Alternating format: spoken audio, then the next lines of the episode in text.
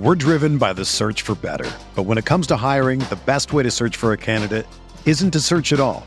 Don't search match with Indeed.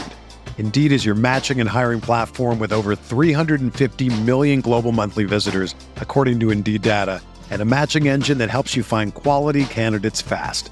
Ditch the busy work. Use Indeed for scheduling, screening, and messaging so you can connect with candidates faster. Leveraging over 140 million qualifications and preferences every day, Indeed's matching engine is constantly learning from your preferences, so the more you use Indeed, the better it gets. Join more than 3.5 million businesses worldwide that use Indeed to hire great talent fast. And listeners of this show will get a $75 sponsored job credit to get your jobs more visibility at Indeed.com slash BlueWire. Just go to Indeed.com slash BlueWire right now and support our show by saying that you heard about Indeed on this podcast. That's Indeed.com slash BlueWire. Terms and conditions apply. Need to hire? You need Indeed. This podcast episode is brought to you by Coors Light. These days, everything is go, go, go. It's nonstop hustle all the time. Work, friends, family expect you to be on 24 7. Well, sometimes you just need to reach for a Coors Light because it's made to chill. Coors Light is cold lagered, cold filtered, and cold packaged. It's as crisp and refreshing as the Colorado Rockies. It is literally made to chill. Coors Light is the one I choose when I need to unwind. So when you want to hit reset, reach for the beer that's made to chill. Get Coors Light in the new look delivered straight to your door with Drizzly or Instacart. Celebrate responsibly. Coors Brewing Company, Golden, Colorado. We're here.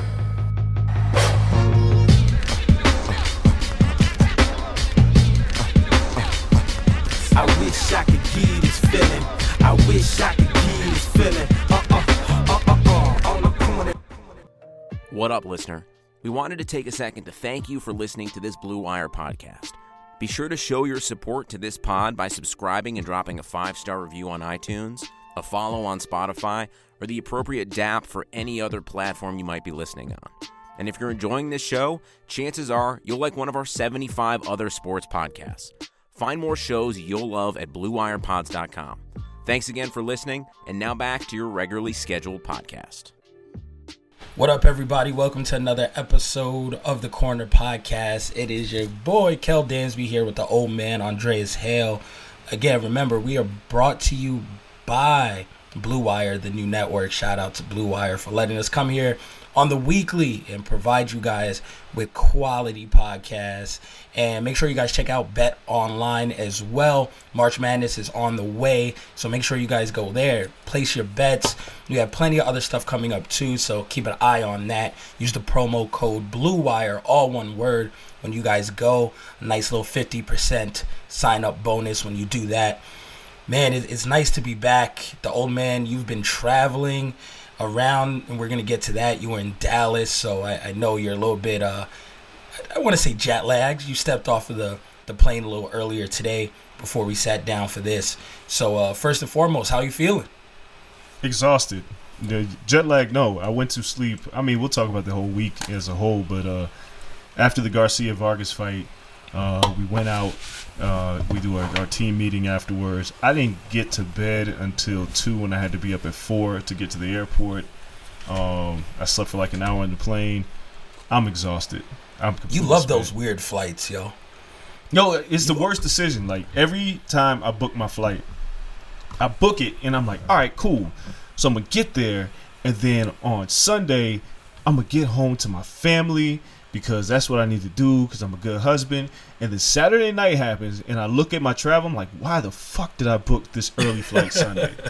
the I same thing at Mania. Every every time. I do time. it every single time, and I can't stop myself because sometimes I need to be home because the wife needs help and I gotta get home. But today, for instance, is like getting home. I don't want to do nothing. I'm I'm exhausted. Like I'm spent, and you know who doesn't care? My daughter. She could care less. She's like, "It's daddy. Let's play. I want to fly." Like she wants to do all these things, and I'm I'm completely I'm beat. I'm defeated. It's been a long week, man. But I'm, I'm home, and it's, the good thing is I'm actually home for like the next two weeks for once. Like this crazy stretch of fights that I've had between Miami for Super Bowl week, Then Ryan Garcia the week after that.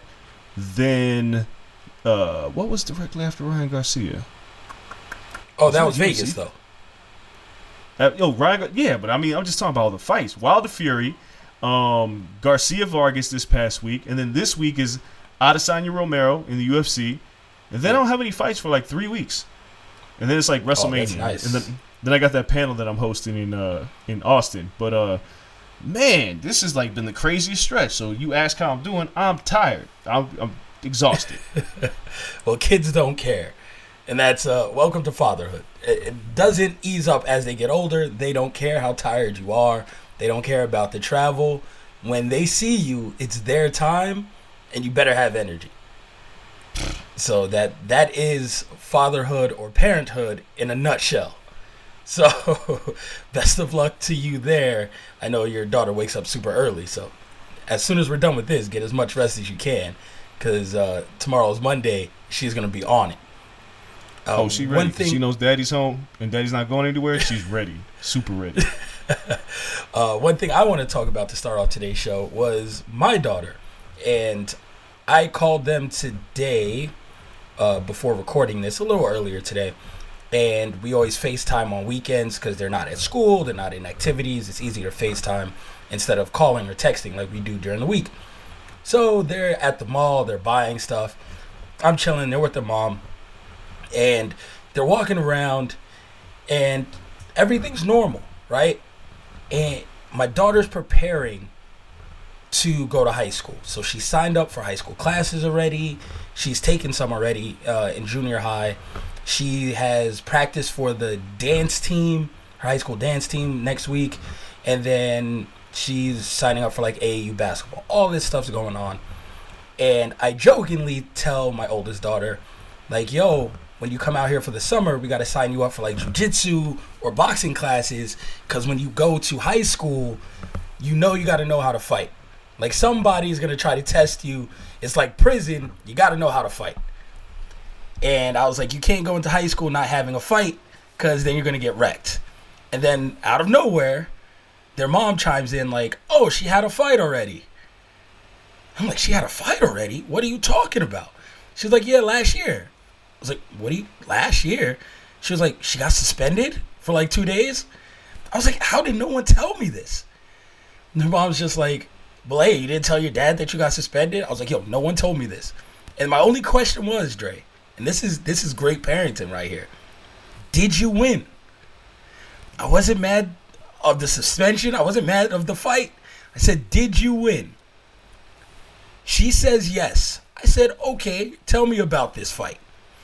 She said, I was having a bad day. An eighth grade girl, she was in seventh grade at the time, called me ugly in the lunchroom. I punched her in the face. oh my! I said, "Oh, cool. Like me and her, we throw hands all summer. So we slap box, we go body, like all that. So I'm like, okay, you got some quickness. Cool. You punch the girl in the face. Bomb. I was like, all right. Was that the end of the fight? People jump in. Like, did you hit her again? She's like, no, I didn't hit her again.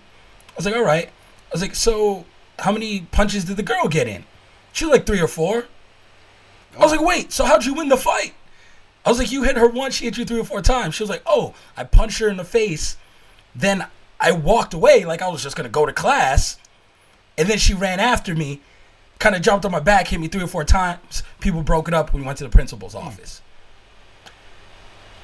My next phrase is something I never thought I would have to tell my children. I was like, yo, baby girl, you lost that fight. I was like, you, you took the L in this fight. The judges saw it 10 9 her. And then she was like, I did lose the fight, all this stuff. And I'm bugging, like, and I tell my wife this. She was like, oh no, the girl ran up on her from behind. I was like, no, it's not like she snuck her. My daughter started it, decided to just leave mid fight, and got mollywopped by the sound of it. Am I wrong for this? Or did my daughter take the loss on the judge's scorecard? Man, I don't know. Um, man, I hope I don't have to cross those waters. I feel sorry for you. Damn. No, she, I mean, she go fight sooner or later. Everybody fights, right? It's like a rite of passage. Everybody gets in a fight. I mean, you know, I feel like she lost things- this fight. Yeah, it sounds like you know she got her hit in and was just like cool, and the girl was like not cool, and gotten that ass maybe. Um, I, I don't know how you deal with that moving forward because Yeah, you know there was no, child ever- no child ever wants to say that their their uh their no parent wants to say their child lost a fight. But the reality is somebody's got to lose, and maybe your daughter lost a fight, and it's a lesson learned. Nobody says they lost a fight until they get much older and they go like, "Yeah, I lost that shit." Because when you're in high school, you never lose a fight. ever in your head. I've never I've never heard a grown man say he lost a fight. Either I got jumped or I won the fight. There is no no one ever says they lost a fight. But with her, I'm like, yo, Yeah, I mean, or, did or you they did did you not realize that once you punch someone in the face, there is now a continuation? Like, how did you think you were just going to punch someone in the face and be like, all right, I'm gonna eat that, and that was it? Like beef done. I don't understand how this registers. I mean, you know, even grown folks have a hard time with this because, come on, man. We just had a guy say he wore a 45 pound suit and that's why he didn't win the fight. so excuses are plentiful in the world of fighting. So your daughter's not, it's not like she's an outlier. This is what we do. You lose a fight. Nobody lost a fight to the better man. Never happens. No, she, she got a heavy backpack. That's what it was. she had a 45 pound book bag on. I'm gonna tell her, yo, you ain't lose the fight. You had a 45 pound book bag on. But she had no clue that like the fight was extended past the first punch. Like she was like, no, I hit her first. Like I won. And I was like, yo, that's not how this works. I told my dad this earlier today. He was like, yo, it's because kids nowadays don't understand the dynamics of fighting because they don't see people fight. He was like, "You're." He was like, she probably saw nothing but like love and hip hop, and ratchet television with her mother. When people really do only get one punch in, or they throw one drink, and that is a quote unquote fight on television. No one tells her enjoy- that in real life it's on. down. So I do enjoy how your dad kind of just threw her under the your uh, your baby mom's under the bus. That, that, that- Yeah. just just a footnote. That was wildly entertaining to me. No, I mean, Pop shoots it straight. So, I mean, he also agrees that she probably lost this fight. And that we have to explain to her the intricacies of fighting. And now I feel like I have to explain this to all my children. My son, he fights with his cousin. So, he understands, like, when it's time to get busy, you're, you're fighting until someone pulls you off. My daughters, I'm not sure. I, I don't know. Is this a rite of passage conversation? Did I miss a major block of parenting? Is this something did did anyone tell you about fighting or how to fight?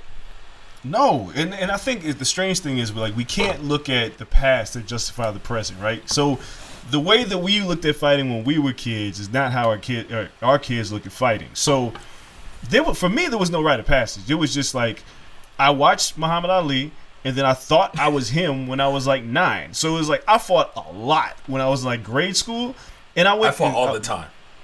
for the record, I lived in New York, but I lived in like Far Rockaway, and I went to school with a bunch of white kids, so I beat all the white kids up. Um, and that was just that was just my thing. And then I moved to Vegas, and I went to the hood, and everything changed because now I'm no longer the only black kid here. There is like the Mexican gang, like there was gang culture when I was in like sixth grade, and then I just learned a horrible lesson: like you just can't beat everybody up. You are going to be in some dog fights, and that changed my perspective on everything. But there was no like I didn't get trained. I just looked at TV because I watched boxing. I watched Boom Boom Mancini with my grandmother when I was a child, and I was like, I can do that. And for a while, it worked.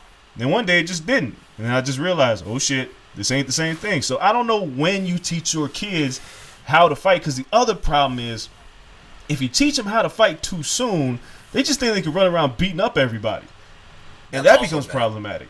So it's Yes. like it's, I it's mean, hard to I figure out that, when you introduce this. Yeah, it's, it's just hard. It, it's it's hard to it, it, figure out when to introduce your children to fighting because you play fight. That's one thing, but if it becomes like a real fight and then they win, now you got a new problem on your hands because now your kid is Billy Badass and he's like, yo, fuck it, I'm just gonna beat up the whole school, and it happens. Yeah. You know what I'm saying? There's bullies like.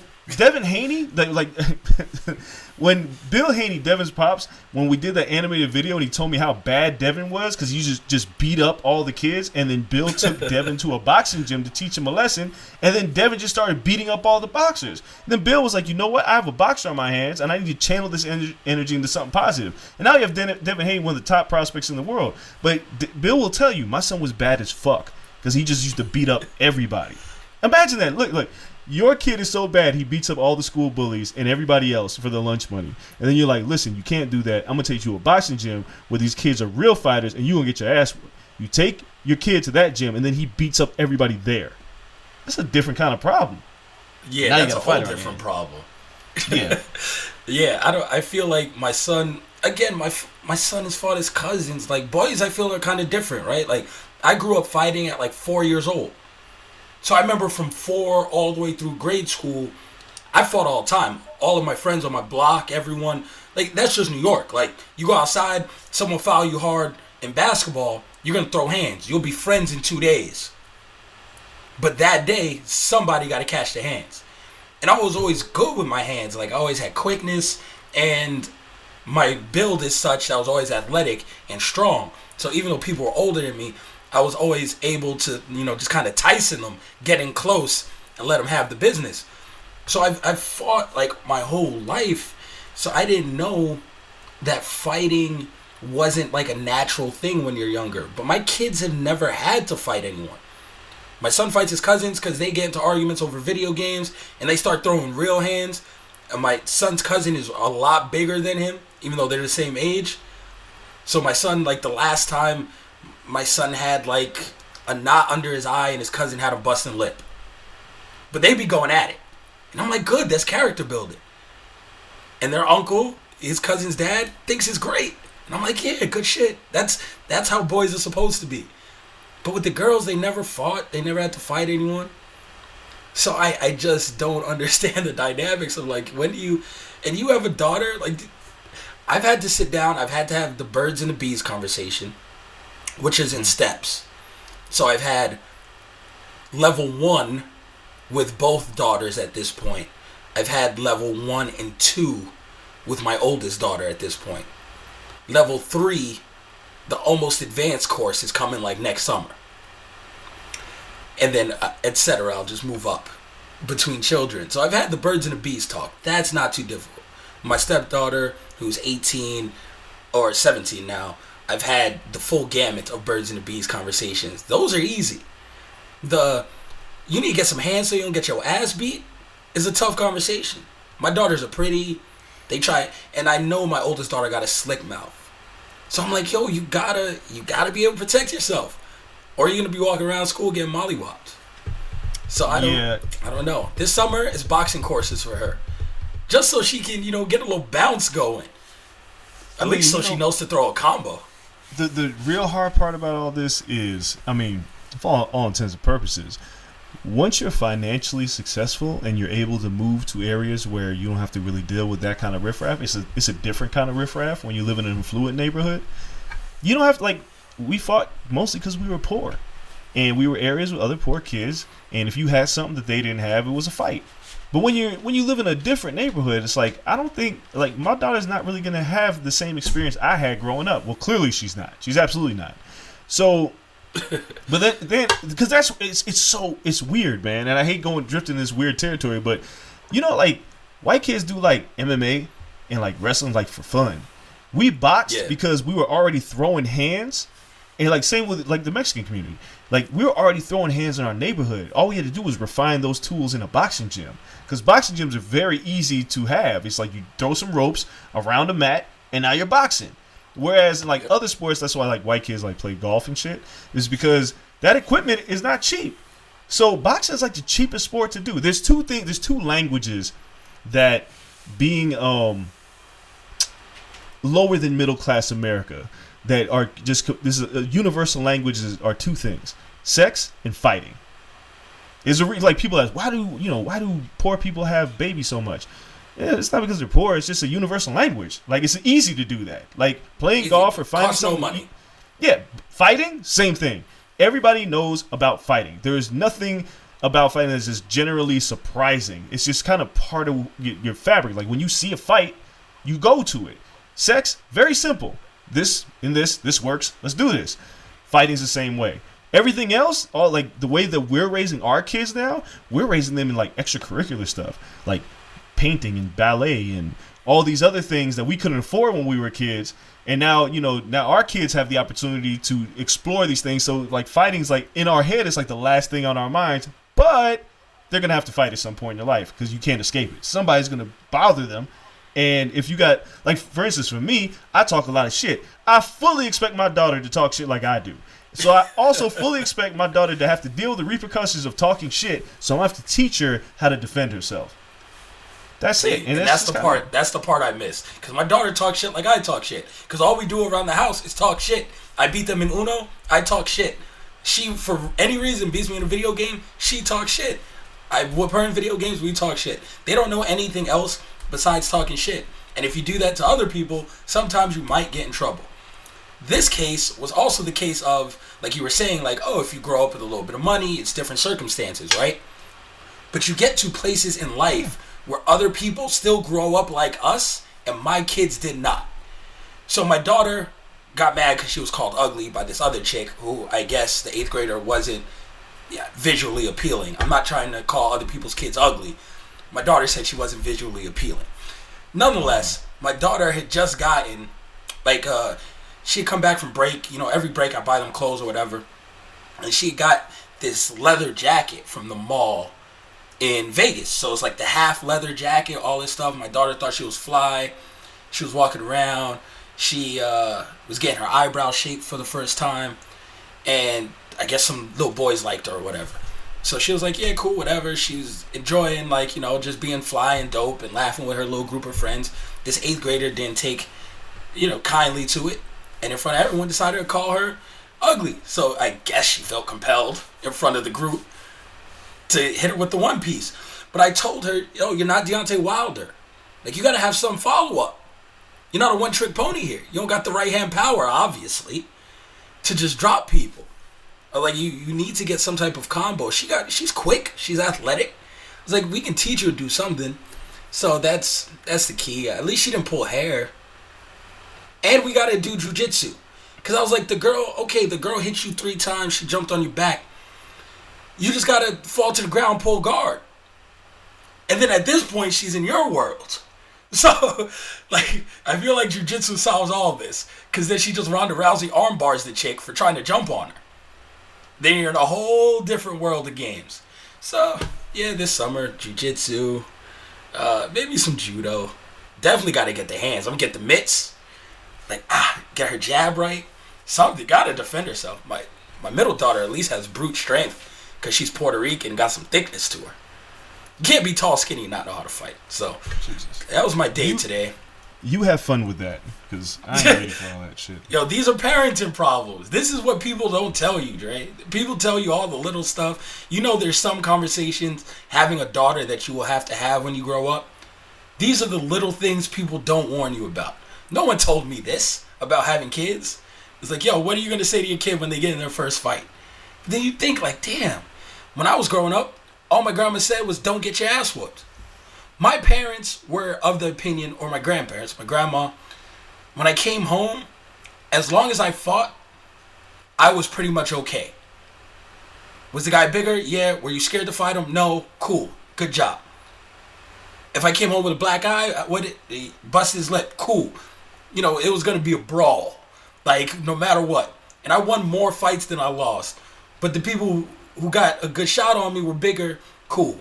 I remember one time I came home and I told my grandma I didn't want to fight someone. I had to be in like second grade.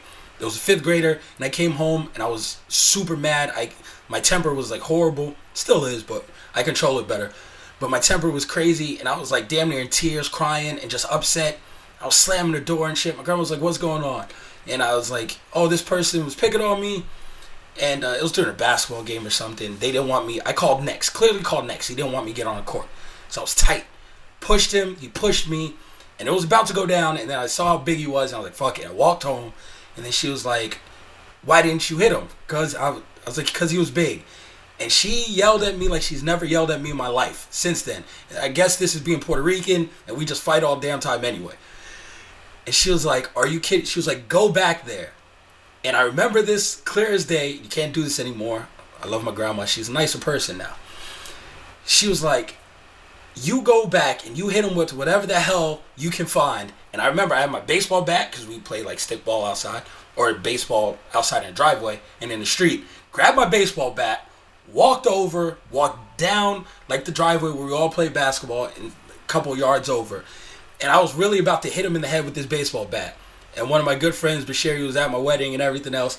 He tells the story to this day. He looks over, he looks back at me. He's like, "Oh, Kel's back." Double takes. Was like, "Fuck, stop him!" And he like runs, grabs me, and has to grab the bat mid-flight because I was swinging at this guy's noggin. Hmm. And my grandma was so proud of that. That's the difference in parenting. I can't tell my kids that story, by the way. Don't need people hitting people with bats. But shit done changed. So be on the lookout, Dre. Parents. Your nephew's eight feet tall. He's six foot two. Not, He ain't in no fights. not yet, and that, that's the one When I'm you worried him, you about. ask him, you been in a fight? He going to. yeah, Yes. I mean, you don't gotta worry about him winning or losing the fight, let's be honest. he his problem is is he's such a nice he's like the kindest kid ever so it's like it's hard because i'm trying to explain to him when he goes he goes to high school next year i'm like listen man kids like me because i was a little scrawny kid have napoleon complexes and they look for the big nice kid to pick on because everybody wants to slay the giant.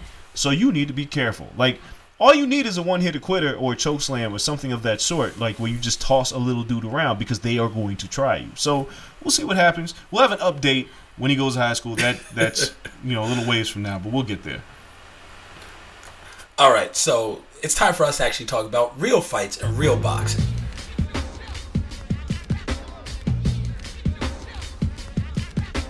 All right, everybody, we'll get back to the show in a second. But first, now that March has arrived, we are only weeks away from the big tournament. Yes, that tournament. Make sure you head to Bet Online and open an account today to get in on their $100,000 Bracket Madness contest starting March 15th. That's right, I said 100K and March 15th. You don't need to be hardcore to get in on the action, and with the multiple entries available, it's the season's best chance to cash in. And remember, the NBA and XFL are still going strong, so whatever your passion is, Bet Online is the place to be for all of your betting needs. Visit our good friends and exclusive partner, Bet Online, to take advantage of the best bonuses in the business. Sign up for a free account and make sure you use that promo code BLUEWIRE, all one word, for your 50% sign up bonus. That's Bet Online, your online sportsbook experts. Now let's get back to the show.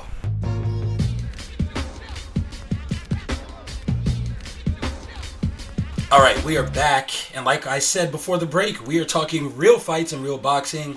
If uh, my daughter lost the fight, please let me know. If she won the fight, also let me know. Let me know your scorecards on my daughter's high school or middle school fight. You might be more kind than me. I think currently her record is 0 1. Maybe she gets a draw. I don't know. We'll, we'll see how you guys decide this. I, she clearly didn't win this fight. Nonetheless, uh, you just got back from Dallas. And before we talk about the actual fights, Mikey Garcia coming back and everything that happened out there, you are always in the middle of trouble. I told you this in Vegas. When you're around, shit just happens. You are a magnet to the buffoonery. Case in point, I'm chilling. It's last night. I'm like, oh, look at Dre. He's having a great time at the fights. Following fight, fighter, fighter entrance, fighter entrance, you know, post fight stuff.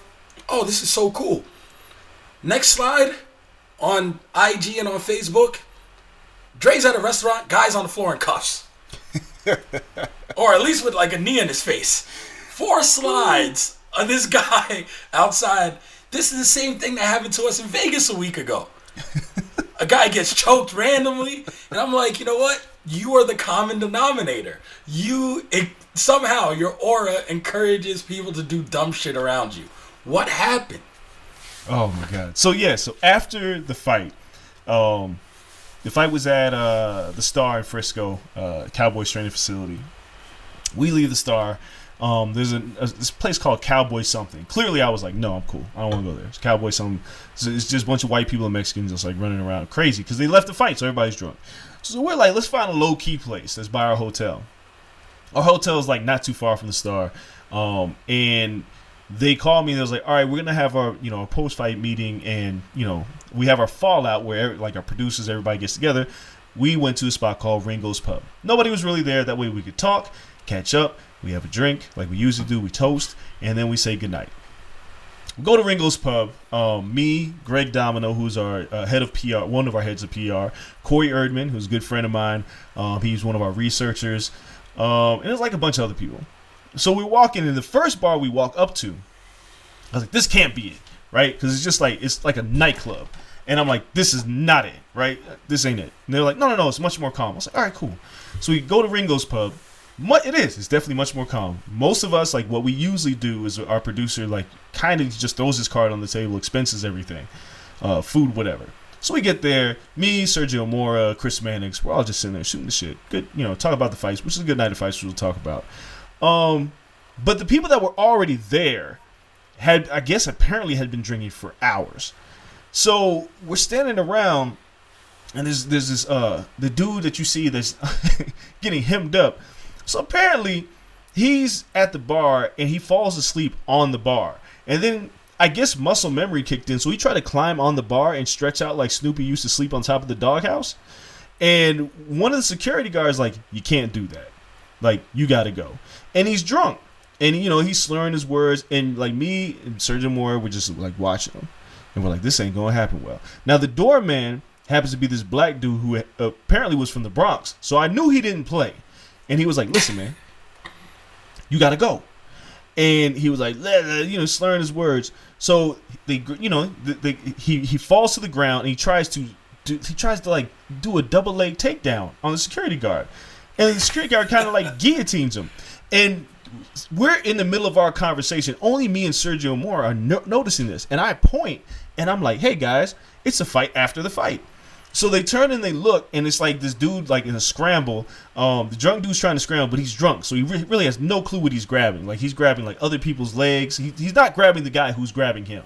So he's got him all hemmed up. Now this this drunk dude's girl comes up. Now for the record, his girl, this dude has no business being with this girl. Like I was, I looked at the girl and I looked at him. I was like, really? And she comes over and she's like, leave him alone. Scary guy is like, look, man, you gotta go. You can't be this inebriated in here because you know they got a last call and takes. You gotta go when you're this drunk. Time to go home. Get, we'll call you a cab or Uber. Go home. So he, they're, you know, they're carrying him out to the door. They like one dude has his head, the other dude has his arms, the other dude has his feet. They're like carrying this guy out the door. This guy springs into action out of nowhere, like the Undertaker, and he's like, "Hey, fuck you!" And then the dude, the dude like face mushes him out the door. Like straight, like he pushes his face and dude goes flying out the door. And his girl happens to be holding his shirt, so she goes flying out the door too. So now they're both on the ground. It looks terrible. It looks like he mushed them both at the same time, like the, like the Stooges. Looked like he slapped everybody, but he didn't. He only pushed one dude. Now, dude gets up and he wants to fight everybody. But he doesn't really want to fight everybody. He's just talking shit. Now, everybody from the zone who just came from a fight, we're intrigued by this because this is action. And security guy grabs him, hems him up. They put him on the concrete. He's like squirming, and because he's squirming, because the security guys did a great job. They never threw a hand at this dude. They just were hemming him up. But the way this guy was bumping his head, he ends up with a hematoma the size of like Hasim Rahman. It was like this big ass hematoma starts forming, and they're telling him like, "Dude, your head is growing another head. Stop. You're drunk. Go home." And that's when I started. Rec- I was like, at this point, it's been like ten minutes, and I grabbed my phone and I'm looking. And I'm like, I'm gonna record this, World Star. So I'm like pointing my phone out the window, and everybody else is, and Chris Maddox is doing play by play. So this shit gets really funny because we're like we just left a fight, and we're in the middle of another fight, and we're doing play by play of some other shit. So yeah, so dude gets carried out. Um, and the crazy thing is, he's bucking up and he's like pushing and swinging. The cops come, and so it's the okay. For the record, there's um three black dudes. Me, Greg Domino, who isn't black, but his two homeboys was there. We're black, and we're standing there and we're watching this happen. And at a certain point, I turn off my camera and I go to them. I was like, "Why is he not dead?" For real, because I was like, the cops should have shot him by now. Because I'm like, if it was one of us, and he was like, if it was one, because if it was one of us, we'd have got shot. Because this dude was just like going at the police, and it just it didn't. It was like it had to be like 30 minutes of this shit. It was so long that I ordered two other drinks to watch this shit. Like I went to the bar and I came back. I was like, can I get two more? And I came back with my drinks. I was like, so still going. I went back and got another one. Got a refill. It was still happening. The cops they gave this man a ticket and told him to go home. A ticket. he, they didn't even get arrested.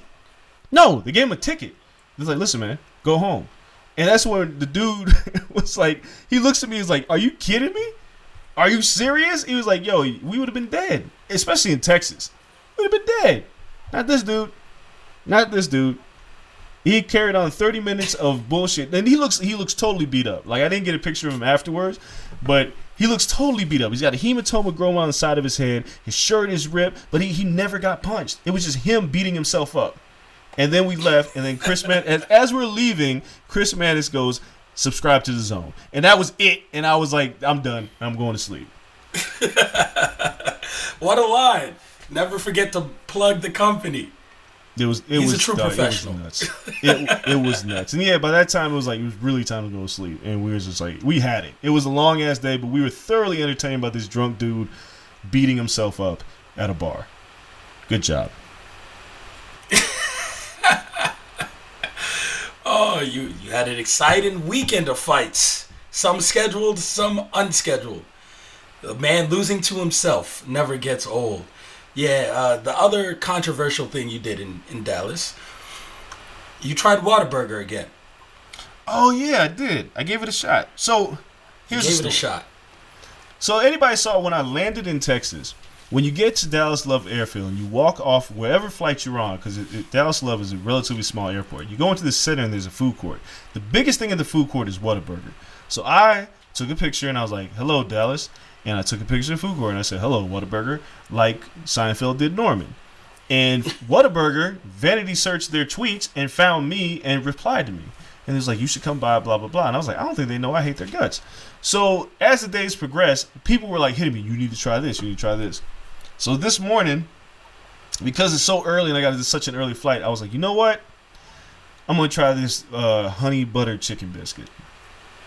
I tried it. Wasn't bad. The problem is, I just had the spicy chicken McGriddle at McDonald's like a week ago and it don't slap like that. So Whataburger, you have a good chicken biscuit. It's cool, but your burgers are still trash. To be a place called Whataburger, that's like going to a pizza place and ordering like meatballs. The shit don't. It ain't right. Just call yourself meatballs. You're not a pizza, pizza place. Whataburger should be called honey chicken biscuit because that's probably the best thing they have on their menu, and it's really just okay. So no, I'm not converting to Whataburger.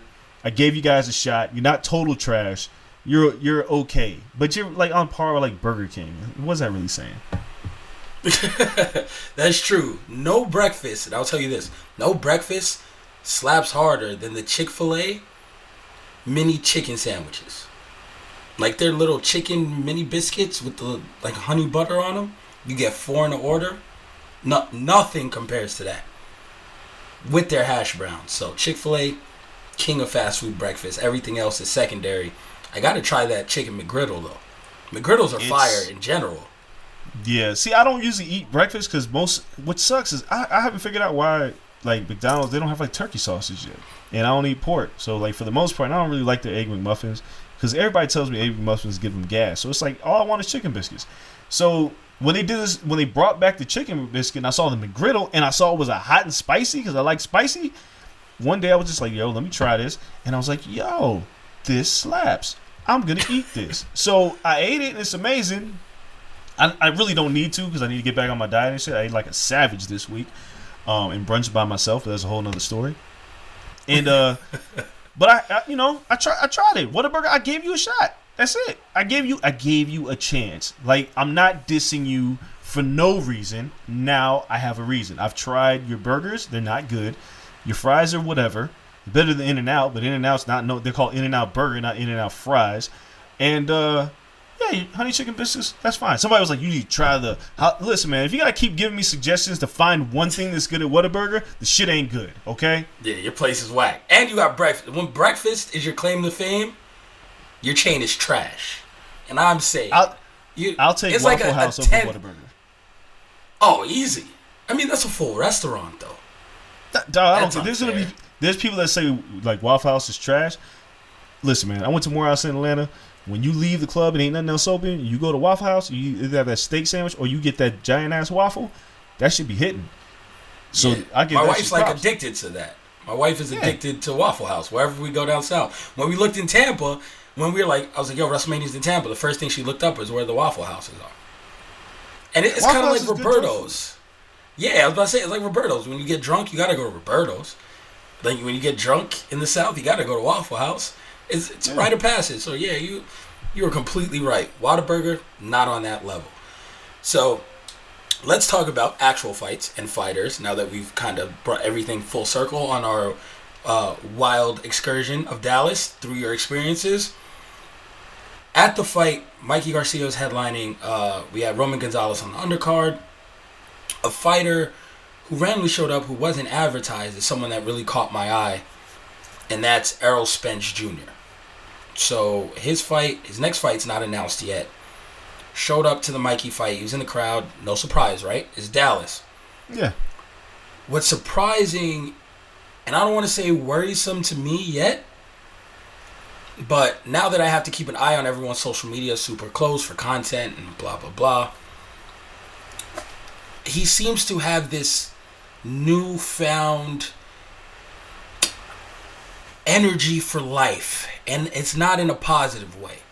He often on his IG stories and everything is like, "Oh, I I cheated death or I got a second chance at life, so I'm buying this crazy chain with me knocking out uh, Kell Brook.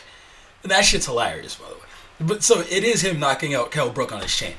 Mm-hmm. And it says man down.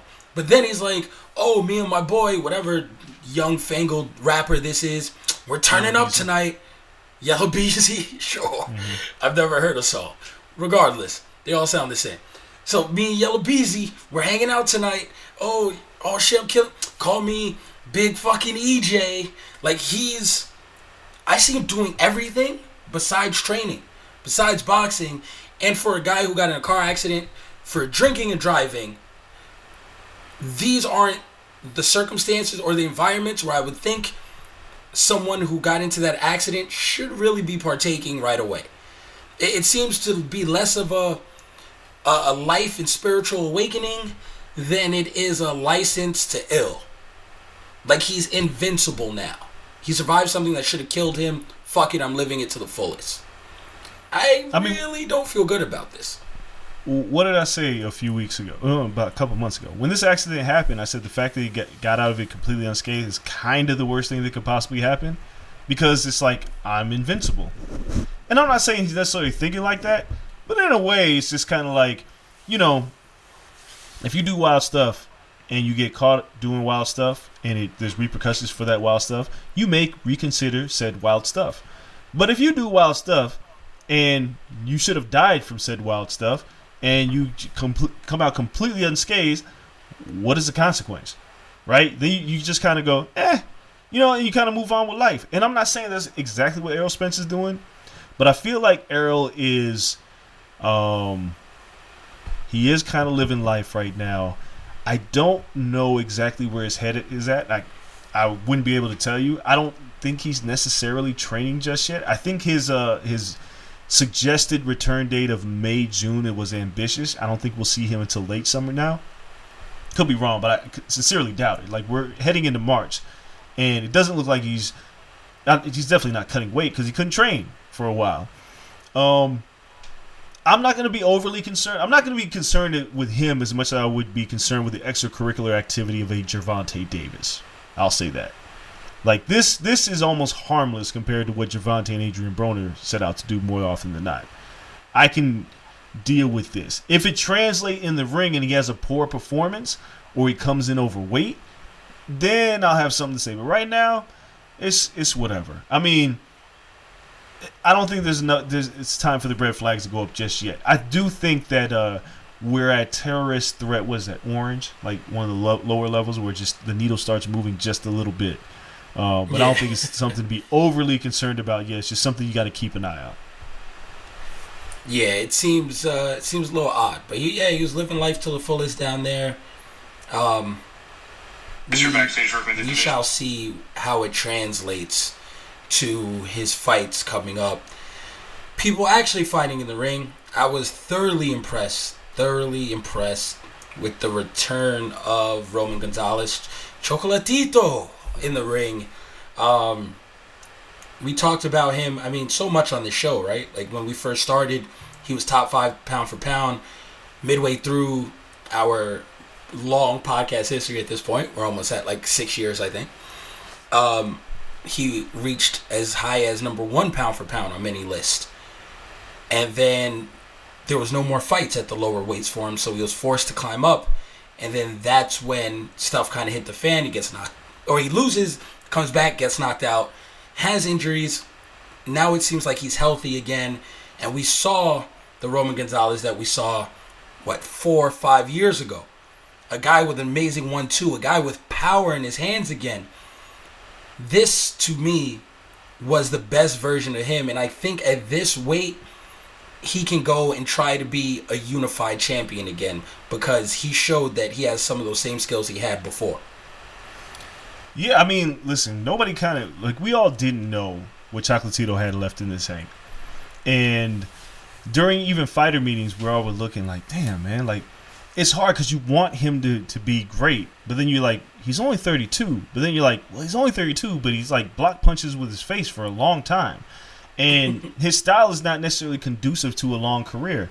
And when he fought Sor Vise, you looked at those fights, and you were like, damn, he's cooked. Because yeah, he lost the first fight, but then he got clobbered in the rematch. Then he wins like a fight, and you're, you're like, I don't know what he can do. And he fights Kal Yafai, um, a former Olympian, a pretty good boxer. Um, you know, no special effects, pretty solid guy. And he just goes in there and beats the brakes off of him. And it was one of those performances where there was a couple weird things that happened in this fight. One was that Kal Yafai just never learned how to block a body shot. I don't know what the hell he was thinking, but from ringside, now these guys are like 114 pounds. They are tiny. From ringside, and I think I was near the broadcasters. Every time Chocolatito hit Yafai in, in the body, it sounded like he was beating a drum. It was just like loud and hollow. Like he was rearranging furniture in that man's insides. And Kal Yafai never thought, like, man, maybe I should bring my elbows down.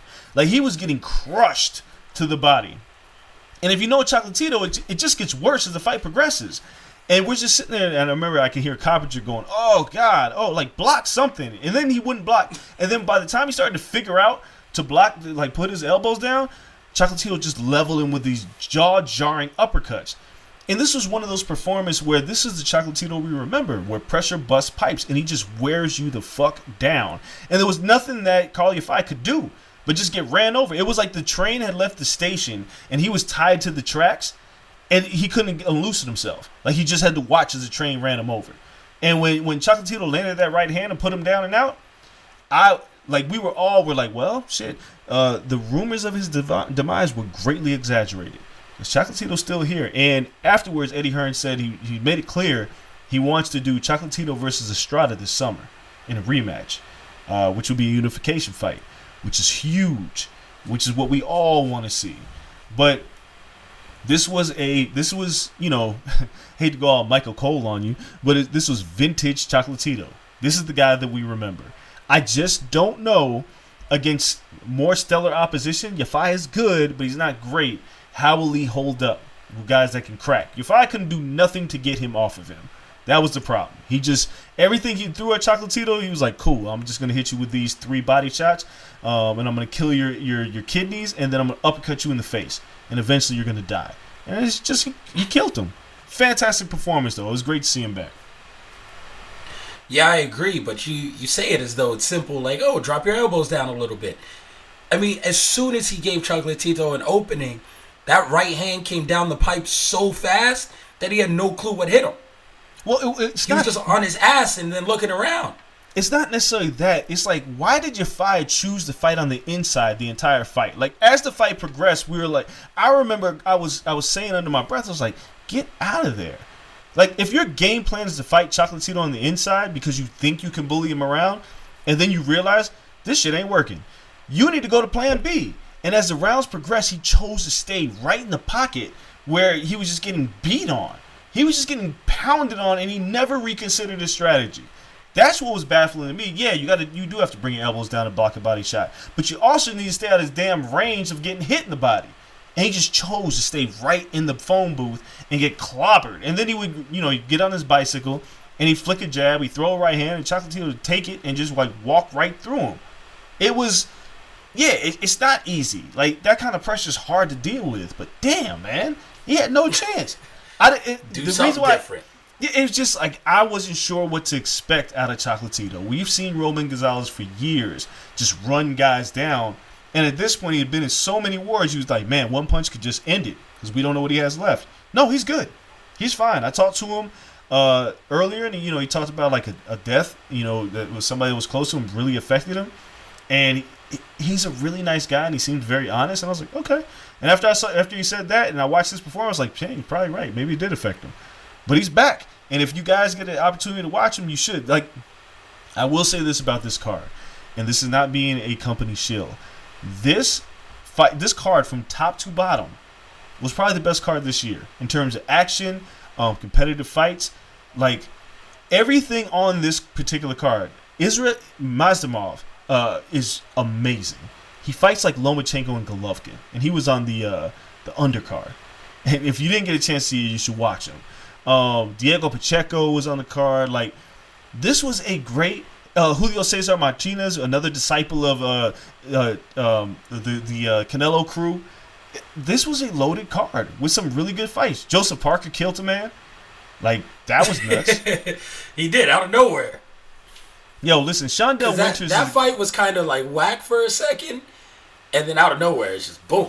Death. dude, Shawndell Winters is a guy who's like almost forty. He played college basketball in two thousand, and he's decided to pick up boxing after that. Which is I think his record's like fourteen and two, and he only weighed like two hundred like seven pounds for the fight, while Parker weighed like two forty one. So I, we kind of figured at some point he was gonna die, but it, I felt like Winters. I was like, eh, you know, he's gonna get creamed in like the second round. Look, he come around for a minute, and then he got decimated. And the funny part is, like, this is just me, my boxing nerd in me.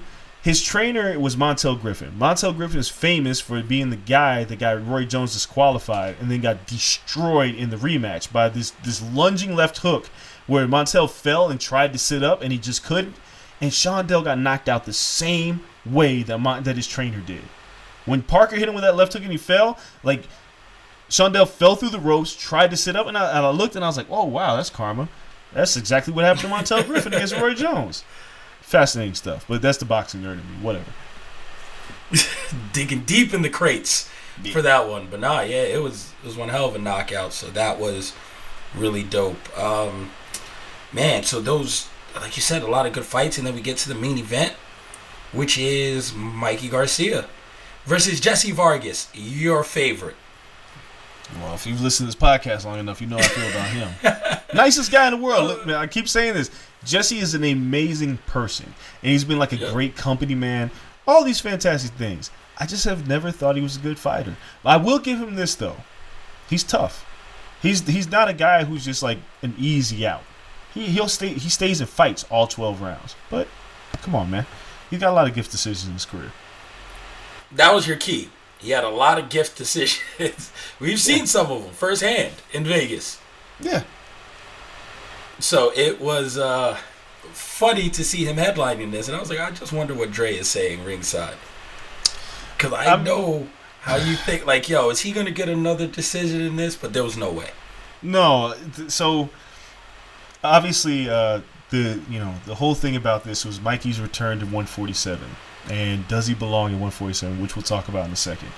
And the opponent is Jesse Vargas, a guy who has never been knocked out, uh, who has fought Manny Pacquiao and Tim Bradley and Humberto Soto and uh, Antonio DeMarco. Like he's got a pretty good resume. Um, but he's never been known as a big puncher, even though he clobbered Tim Bradley, almost like sent him to God in that fight in the 12th round. He damn near killed him, and Tim Bradley just rem- remained upright and won the fight. So this was like a good test because Vargas was on his way to start campaigning at 154 until he got this call because his fight against Soto was at 150.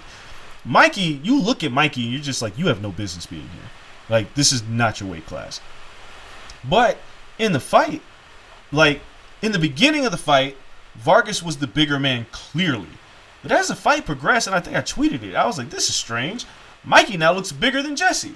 Because the way that Mikey started fighting, for whatever reason, he found this combination that worked all night. He flicked the left hand, throw the right hand down the middle, and Jesse just had no idea how to stop it from coming. And I think in the seventh round is when he put him down, and I thought he was going to knock him out. Because he creamed him with that shot. And like Mikey's a notoriously slow starter. um, who waits to like download and analyze data. He's what Floyd Mayweather call a good fighter with no uh, straight up and down, no special effects. That's what Floyd would call him. But he's good. Like he's fundamentally sound. And he won the fight. I had to score 116, 111 like the two judges. I said on Twitter, I was like, there's to be one 114, 113 scorecard. There absolutely was, or 115, 113, whatever it was. Um, but it was a good win for Mikey Garcia. The funny thing is, which I didn't know until I talked to him after fighter meetings, I was his last interview.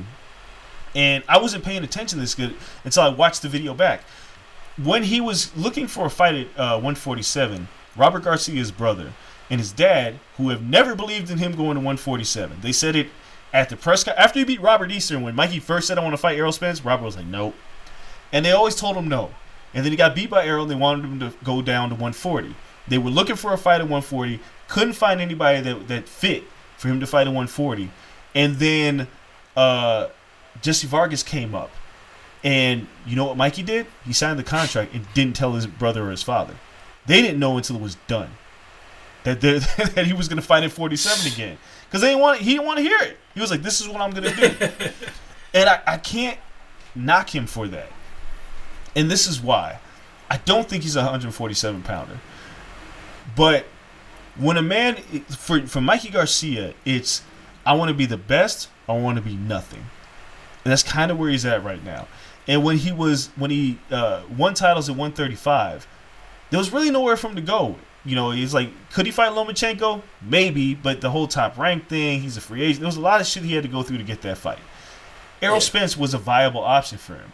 And he felt like if I stayed at 135 at that particular time, now 135 is just like crowded with talent. But at that particular time, if he stayed at 135 and kept winning, he would never get any higher than like 10 or 9 on the pound for pound list. Maybe as high as like 7 or 6. But if he beat Errol Spence, you'd have to start considering him for like 1 or 2. That was his way of thinking. He loses the Errol. Everybody says you should go back down.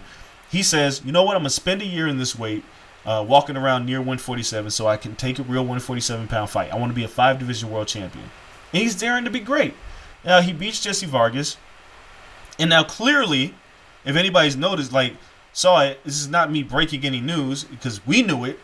Eddie Hearn's working on putting this Manny Pacquiao versus Mikey Garcia in Saudi Arabia for July 11th. That is the plan right now.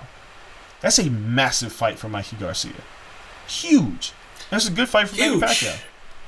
If you win, again, what I saw was it was a good fight, but at times you still see Jesse Vargas have those flashes. The knockdown was great, but nothing at 147 tells me that Mikey Garcia can beat Manny Pacquiao. And I also don't see any reason for Manny Pacquiao to drop lower in weight to accommodate Mikey Garcia. Like the guy has fought at 147 twice now. There's no reason to say, yeah, we'll do a catch weight at 144, 142. For what? Manny Pacquiao spent what a decade at 147 and up now. No need to go down. He could. No need for it. He's the champion. Defend your title. Spence just blanked this guy 12-0 at 147 and believe that you can win 8 to 4 and make him climb up because he loses some of the power. He isn't as dynamic at a heavier weight. So the fight with Manny is great and is great for the pocketbook, I'm sure, and or the wallet, or whatever it may be. And if it's in Saudi Arabia, like you know, I think Hearn after the fight last night mentioned that Saudi Arabia was a possibility. If that's the case, then cool, they're gonna drop the Saudi bag on him. But that doesn't necessarily, to me, if his goal is like you said to be in the pound for pound list and, and to be moving up the charts, I don't see how this does it for him Okay, I'm gonna explain. it, it's not it's not conducive to winning. You stack the deck a lot against you when a guy like Lomachenko is heavier, excuse me, is lighter than Pacquiao, would have to move up heavier to fight you at say 140, and is higher ranked on the pound for pound list than Manny Pacquiao. That fight would make a lot more sense, and if you're a free agent, there's no reason not to get that done now. So here's why. I'm, going to break down all of this to you. One, Manny Pacquiao's a WBA champion at 147. Two, Manny Pacquiao's not a true 147 pounder. We all know it. We've seen it for years. Manny It's never. been a decade. Manny never weighs 147. look, go down the, the, the history books. Manny never weighs 147 pounds. He always comes in like 145, right? So if you're fighting Mikey Garcia, these are basically two guys who aren't really 147 pounders fighting at 147. Three, Mikey Garcia's other options at 147 to win a world title because he wants to be a five division world champion, which in the history books looks really good because he, he'll beat legit guys, are Errol Spence, nope. Uh, Terrence Crawford, probably not, which is a great fight, just don't think it would happen. Manny Pacquiao. Who's the biggest name of the bunch? Manny Pacquiao. Manny Pacquiao, Yeah, also just came off a stellar performance against Keith Thurman. So if there's any time to fight Manny Pacquiao, it's right now. Next thing, there's no way Mikey Garcia is making 135 ever again. He's done with that weight class. It's too No, big. I said at 140. No, you got to do it at 140. and Loma's not Which, going again, up. Loma's not going to 140. Uh, yeah, I wouldn't get. I think Loma loses this next fight. Uh, Loma could win, but I think Teofimo wins, in which Teofimo is counting down the days to go to 140. So there's there's fights again that pushes you higher on the pound for pound list. Manny is the biggest name. Manny's going to get the most money. I can't knock him for trying to do that. But if his goal is to be the highest ranked pound for pound and be one of the best, there's guys you just mentioned Crawford. He's higher. That's a guy you can fight for a 147 pound title that has no other options. Yeah, but the You get that fight tomorrow if the money's right. But the reality Then is, you're not a free agent. Then you're not a free agent. yeah. Well, the Kodo was a free agent. the reality is Manny Pacquiao is the legacy name. Period. Everybody wants Manny Pacquiao on their resume. Everybody. So if you have the opportunity to fight Manny Pacquiao for your highest career payday, who is a world champion, so you could be a five division world champion, and he's an opponent who is more your size than anybody else at 47, you take that opportunity. You take I would it. argue Bud There's is nothing- also around that same size. Who is?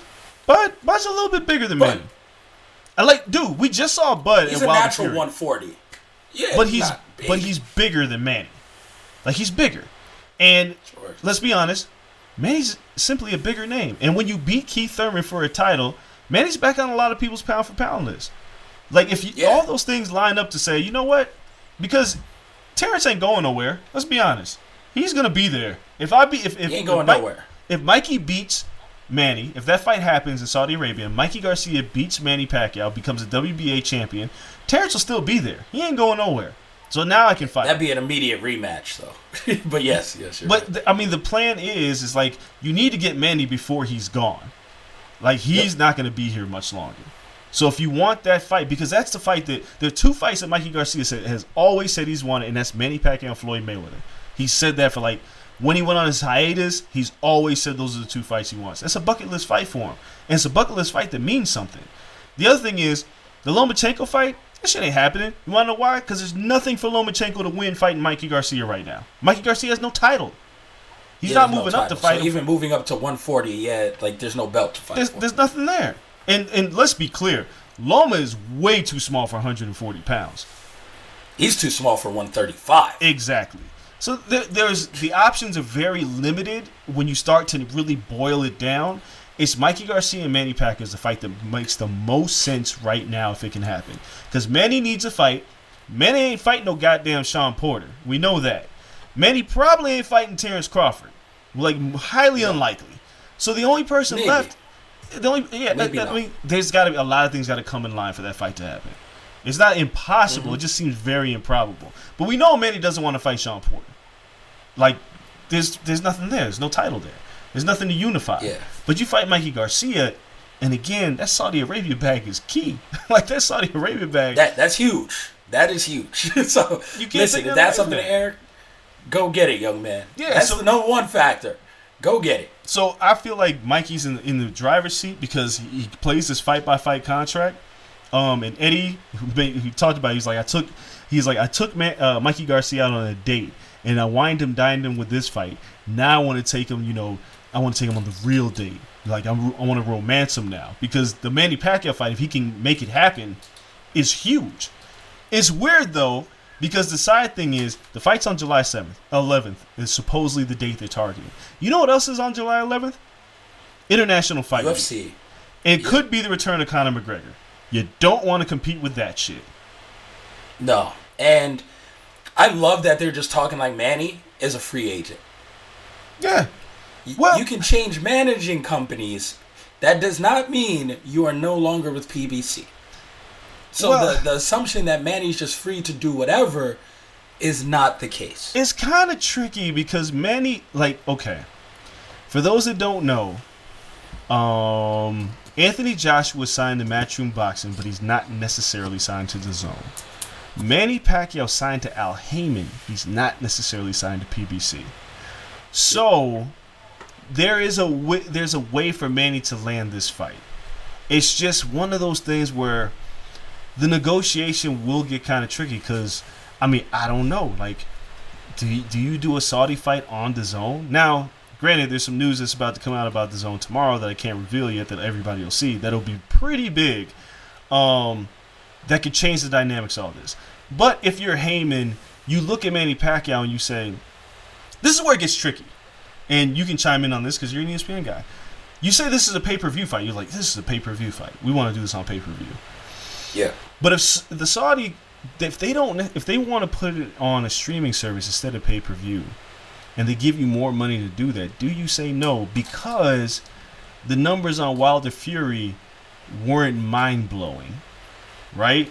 They pumped so much money into Wilder and Fury. Like I thought the pay per view would have done better. I said. I said this thing could do 1.5 with as much as they did with the Super Bowl ads. Like you couldn't get away from the fight, and it still did under a million because of various things, pirating, blah blah blah. There's so many things that go on. And if that as big as that fight was, now it's like, well, damn, what is Mikey and Manny gonna do? Like, what's the pay per view number there? Has Manny ever done under a mil? Yeah, he's definitely done under a mil. I believe he fought Jesse Vargas. That I know the Timothy Bradley fights were under a million. So Oh wow, I'm shocked by that. Um, It's th- like pay per view. Yeah, is pay per view is not dead. I, I like people say, think I'm saying pay per view is dead. It's not dead. It's just you gotta kind of put it in perspective. gotta adjust on- expectations. yeah, like what can this pay per view really do? And is it better to take a bigger amount of cash and put it on a streaming service? I don't, and, and that's like guys like Stephen Espinoza hate what the zone is doing with streaming services, and it's a challenge because I, me personally, I look at Canelo and I'm like, that's a pay per view fighter. Like getting his fights on the on the free on the zone for like ninety nine dollars a year, that's amazing. That's like an amazing deal. The reality is people will still pay seventy dollars to watch Canelo fight a fly, for whatever reason. But is is a Manny Pacquiao Mikey Garcia fight is it pay per view? And I I don't know. I don't know the answer to that. I think it is, but I know. I think the best way to do it if you're getting the Saudi bag for a sport like boxing isn't putting it behind a paywall like DAZN or ESPN Plus or anything like that. If you're getting that guaranteed money already from Saudi, I don't know why you wouldn't put it on Fox, which is a PBC option. I'll tell you why. you you go to and you get sponsorship ad revenue money guaranteed no matter how many people watch it plus the saudi bag and you can pay pay-per-view style prices and you get it in front of as many people as possible and you do monster numbers to justify whatever ad pricing you are you are demanding. And I, and I think it would. I think Manny Pacquiao on Fox TV prime time does stupid numbers. Like a little under NBA Finals game numbers. Maybe a 15 14 15 rating. But you Which know, is but you know that's never gonna happen. Like the reason why they do pay per view fights is to give a fighter an upside to guarantee that that higher purse because with the pay per view upside is where you get a lot of your money. And if you do, Correct. But the Saudi Saudi bag is making up that money. But the Saudi bag, but if you do the fight in Saudi Arabia, television rights now get in the way because you know you got to deal with Sky Sports, you got to deal with whoever is talking about broadcasting the fight. It changes the dynamic completely when it comes to I feel like. Showtime does this all the time. They don't. No? No. Showtime When have you fights seen- on Fox all the time. But when is the last? Well, when? It, yeah, they do Fox. But when have you seen a, a fight in Saudi Arabia on pay per view or network television? No, never on network television. But I'm saying, like, what's what's different besides the time difference? Don't you have to work out UK broadcasting rights anyway? Yeah, but again, So what's the what's the dip? You, I've seen fights be free or on Showtime here and be pay per view in the UK. There's a fight like that coming up. I, I think the Dubois fight or whatever. That shit's pay per view in the UK. but it's Sky That's Sports. free here. But that's Sky Sports. But yeah. So that- I mean, so what's the difference? Like, The- why couldn't you work out the the same? time? difference is is like the the difference is is that up like do you want to do a pay per view fight and then have to battle what's going because you have to deal with right, rights issues and licensing issues. There's this is the whole like other side of the business that I've been learning over the past few years. It's a mofo. Licensing and rights are, are crushing. and, and that's that's where it's at because if if the fight happens in Saudi Arabia and they want to work with Eddie Hearn, they're also going to either want to deal with the Zone or they're going to deal with BT. Well, they're going to deal with Sky, and that puts a damper on trying to do it in the states on network television. Now it has to go to pay per view, and I don't know if they want to do that. I don't know. I don't know how they want to play this this game. It's a tough game to play. See, Um, I don't know if it has to go paper. It's just something that hasn't been broached, like you said. Like we just haven't crossed that path. like Saudi is not going to pay these guys all this money and then it goes on network television. It's just not going to happen. Manny Pacquiao's not fighting on network. There's a reason why it hasn't happened yet. it. But I thought, yeah, I thought they just pay to house it. Like dog, it, you, it's- you it- pay the WWE the bag for it to be on the network. No, you pay you just pay them the bag to come. But yeah, but again, the Saudi like those Saudi shows aren't on network television. They're on a streaming service.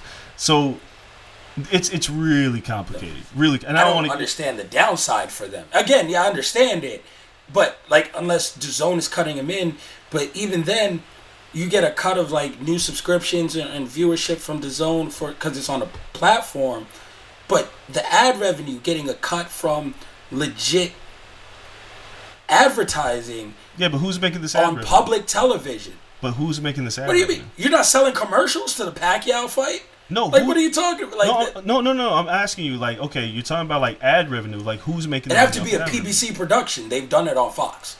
He he would be their the lies- fighter. It'd be therein co-promotion between them and the zone.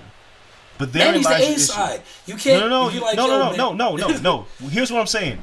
Eddie Hearn is the man with the relationship with Saudi Arabia, not PBC.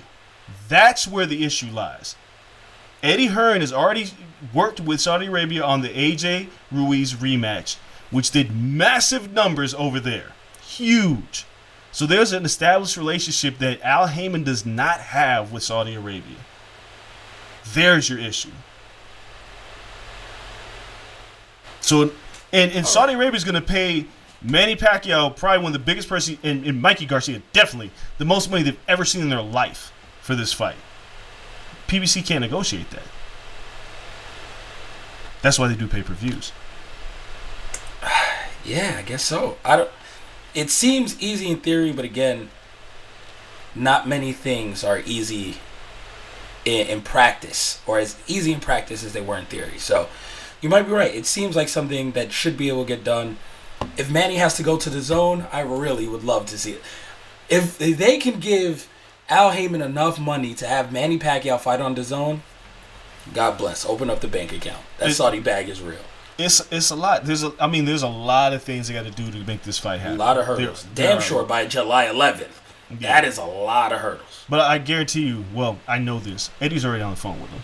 Like that, those calls. Oh yeah, Eddie said so, right? Yeah, Yeah, he yeah Eddie, immediately- Eddie, Eddie's and he's gonna do his job. And Eddie does a lot of bullshit. Don't get me wrong. Like I'm around Eddie a lot, and he'll just say shit, and I'll just be like, "That's not really done yet. Why are you saying that?" Like, because we know what's on our our slate over at the zone, what we think is going to happen, and then Eddie will say mm-hmm. something we're like, "That's not finished yet, man. Like, what are you talking about?" Like he does it a lot. Everybody knows it. It- All promoters do this shit. But when he says Bob Arum does it constantly. yeah, like but when Eddie says he's working on something, yeah, he does not bullshit you. Like when he says he offered Jermall Charlo the fight against Demetrius Andrade, yeah, he did. This is sh- probably an offer that Andrade hated, and Al Haymon was like, the Just fuck outta lowballed here." him. Yeah, but he made an offer. Like Al- Eddie doesn't bullshit on that thing. Um, I do want to talk about one more thing before we get out of here, because we didn't talk about it. Uh, the the forty five pound suit. Deontay yeah, Wilder. about 45. Yeah. Oh, we never talked about that. No, no, because I'm saying, you know, they, you know, Deontay Wilder's officially uh, enacted his rematch clause with Tyson Fury, and Yes, um. I, I don't think we, okay, I don't think we really talked about this in depth. Deontay Wilder should have never been allowed to speak after losing to Tyson Fury, because here's why. Nothing good was ever going to come out of Deontay's mouth because he just lost. He's crazy emotional, might have been concussed, and now you're just you're just all you're going to give us is excuses. And fighters, he's a prideful man, and I like Deontay. I think he's a great interview, but somebody should have told him like that ain't it, Chief. Don't say that. And now, as you see, he's backtracked. Mark Breland's going to still be in camp. Like, don't speak Yep. until all these things are settled, right? Like, you threw the, the costume company under the bus, you threw Mark Breland under the bus, and now you've reenacted, you've enacted your rematch clause, which means it's going to happen. You could have waited a month before you started talking about this, because I think, maybe I'm wrong, but I think the rematch has lost a lot of steam, and not because you got dominated. The excuses hurt it. The Yeah. like the excuses hurt it. The pay per view numbers coming out directly after it. Well, the, the the estimates come out directly after it. Don't help. And then you're gonna do this rematch immediately in the summer, and the level of intrigue is dropped substantially because Fury dominated Wilder. That's not gonna say it's a good fight that couldn't go the other way. I'm just saying public interest is gonna be like, what the fuck? Why am I watching this shit? Like, why? If I'm a casual guy who just watched Deontay get mollywopped, I'm like, man, he made all them excuses about the suit. I don't want to see that shit. So I'm a little confused by. A, and I mean, Deontay's his own man. I just wish somebody would have got there and was like, like if Deontay was like sitting with me and was like, yo, man, Andreas, my, my, my suit was heavy. I'd be like, Deontay, don't you say that shit. Don't, don't, shut up. Don't say it. Just take the loss. Just take the loss. Don't say the suit was too heavy. I know it creates doubt, and people are like, well, maybe he won't wear the suit. But no, he became the laughing stock of boxing. And I felt bad for him, man, because he only lost one fight. And people are treating him like he's crap. But he didn't get exposed, but the suit, ugh. I don't know. Uh, be honest, Kel. What, what's 1 to 10, what is your level interest in Wilder Fury 3? I would say it is about a seven, eight. I still love the matchup, right? Styles make fights. I still love the matchup. To me, I saw that his legs clearly weren't there, so I, I expect the third fight to be a completely different fight. Don't get me. I don't. I don't expect it to be the same type of fight at all. I expect it to be competitive. Something was off and something was wrong from him, with him from the get go. Whether that's the suit or whether he just didn't train right, I don't, I don't know. Maybe he was sick. Lord knows. But something was off. So I expect the third to be more competitive. It would be back to a level 9 or 10 again if they would have just waited. If you have the rematch clause and put it on paper and say, you know what, we're going to run it back next year at this exact date, I, I thought that helped the first fight a lot. They didn't have a draw and rush back into it, right? Wilder went and got two more highlight reel knockouts. Fury went and, and dusted up a few guys and, and built intrigue into the fight. Do the same in, in reverse. Fury Fury let Wilder go and defend his belt and said, I trust you to win. And I'll be here. I'm going to fight tune up guys to make sure I'm alright. And to make sure I build the fight correctly, right? People bought into Fury because of those two fights. The level of caliber of fighter he was fighting was completely different than Deontay Wilder. Wilder was defending his belt. Now, trust Fury to go out, take on Dillian Whyte, knock out the mandatory in July. Go fight Anthony Joshua after Joshua does his one mandatory, and you just tell Usyk to take a fucking backseat. Go and fight Anthony Joshua in October and November. And then next Feb, and in the meantime, Wilder rests up, and around September comes back and knocks out someone. Pick it. Pick any one of these guys. You come and knock them out. You you want to build? Say you know what? I'll take on Andy Ruiz in his fight back, which isn't an easy fight. But if you want a hard fight, take on Andy Ruiz. Or if not, go and knock out any one of the guys you've been knocking out already. Knock him out. Feel better about yourself. Come back next next year. You got a win under your belt. Another knockout. Fury's the undisputed heavyweight champion, and now we have a 10 out of 10. His pride got in the way. His pride got in the way from making this the biggest trilogy possible. Now he wants to run it back, and I think it's too soon. Concussion protocol in, in most leagues you don't get you don't get right for three or four months. You can come back, you can play, you can compete. You're not right. Getting right back into sparring, right back. No, you you're.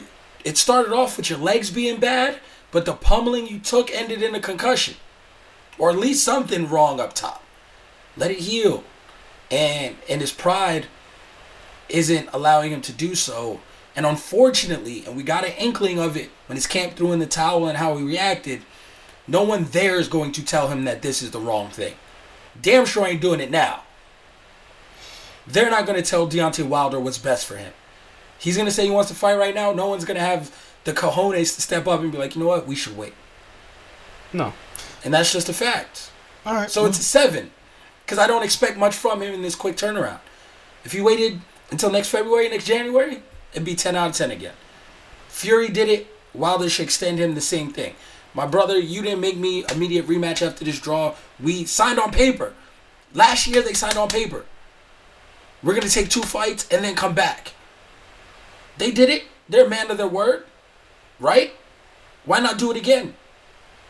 I don't, I don't understand it. I don't understand it. So, I think he'll lose again. Um, we'll see. Maybe, you know, he can hope to feel better and land a punch. He always got that one knockout punch. He could knock Fury stiff, but I think he loses again. And then Fury moves on to Anthony Joshua in those negotiations. And now Wilder's left in the dust when he could have waited and just let the landscape clear. So, that's that's my take on it. I I don't understand. It's a seven. Maybe in July I'll bump it up to an eight. Right now, it's a seven, and, and that's where I stand. You know, it's it's weird. Fans, I'll tell you this much. I posted it when we confirmed it today and everything. Fans have it at about a four and a half, five. It's tough, man. People don't believe in him, Like, how could you? and that's wrong because the guy's a, a huge champion, and he's great. And he had a bad night. People have a bad night. I think he's closer to who he was in the first fight than the second. I think the third fight will be closer to the first than the second. But you're not selling me on it, you're selling fans.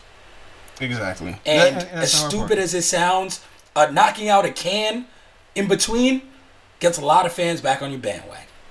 You're right. The the only justification I can have that we can be done with this and end this long show is that Deontay Wilder ain't getting no younger. And maybe that's the thing that he's looking at because maybe there's a part of him that says, and may and this could actually be something he said like, if I lose, I retire. It's over.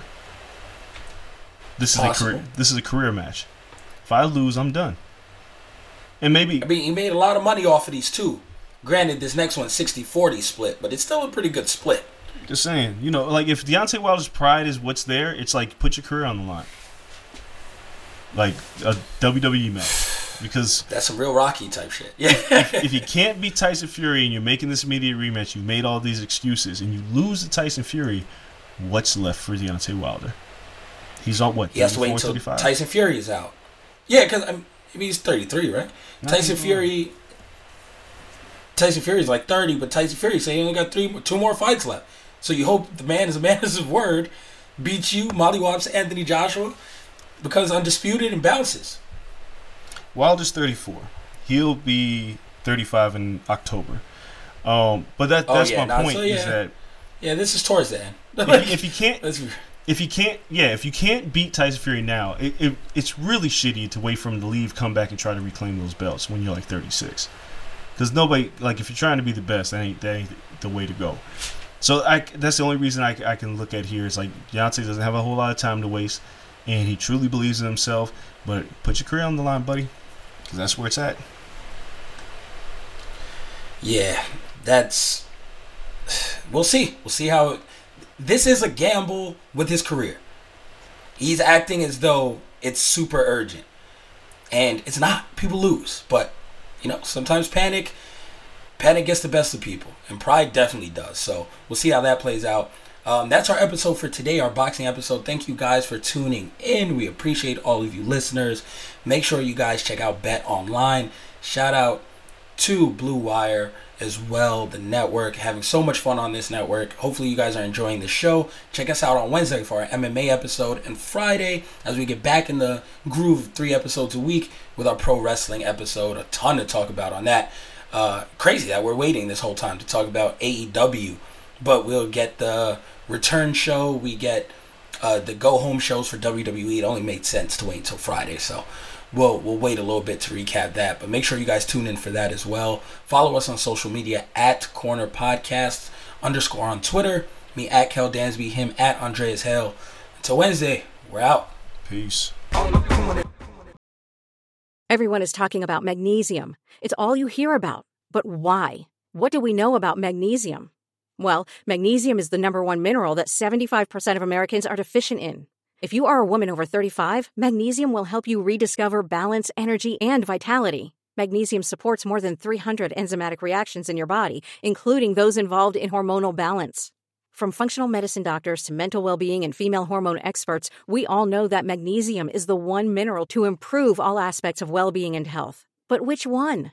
Magnesium Breakthrough from Bioptimizers, the trusted choice recommended by leading experts with seven best absorbed forms of magnesium to ensure your body receives the support it needs for overall well being. Go to bioptimizers.com slash balance today and use code BALANCE10 for 10% off. Support your journey to wellness at B-I-O-P-T-I-M-I-Z-E-R-S dot com forward slash balance. Magnesium Breakthrough from Bioptimizers, your foundation to optimal health and vitality.